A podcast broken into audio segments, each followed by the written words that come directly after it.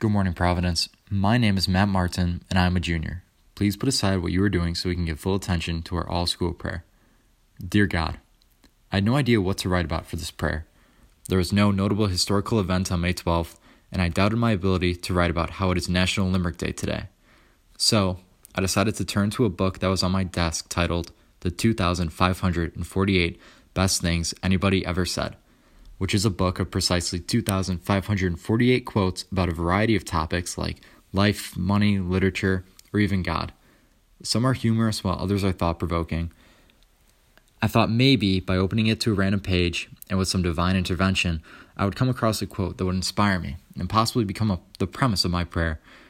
I opened the book, went to a random page, and the first quote I read was If today was a fish, I'd throw it back in. In other words, it was the exact opposite of what I was looking for. Or was it? I thought about it more and I f- and figured I could make this work. I think this quote can be understood in two ways. The first interpretation can be someone grudgingly reflecting on their day and wanting to toss it back into the water, leaving them disappointed and angry at their luck. The other in- interpretation would be someone who had a bad day but is able to put it behind them and then recast in search of another. If today was a fish, I'd throw it back in, but then try again tomorrow to reel in a keeper. Everyone has their bad days, but maybe we can be feel blessed to be able to try again tomorrow, leaving all troubles from the previous day behind us. Just like a bad play, you try to shake it off and get the next one. So maybe me flipping to that quote was divine intervention, but if not, the point still remains. God, allow us to be able to leave the bad days behind us and keep us motivated to continue and search for good ones. Then, when we do have a good catch of a day, we can reel it in cherish it, and be content with our luck. Love me. Now, will you please stand and join me in reciting the act of consecration to the Sacred Heart of Jesus?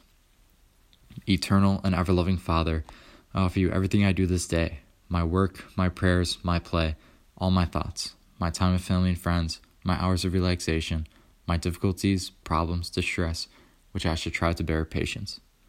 Join these, my gifts, to unique offering to which Jesus Christ, your Son, renewed today in the Eucharist. Grant, I pray, that guided by the Holy Spirit and united to the Sacred Heart of Jesus, my life this day may be of service to you and to all you send into my life, so that we can continue to respond with love to the mystery of your call to be your special people. Amen. Heart of Jesus, burning with love for us, inflame our hearts with love for you.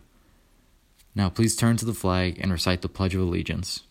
I pledge allegiance to the flag of the United States of America and to the republic for which it stands, one nation, under God, indivisible, with liberty and justice for all.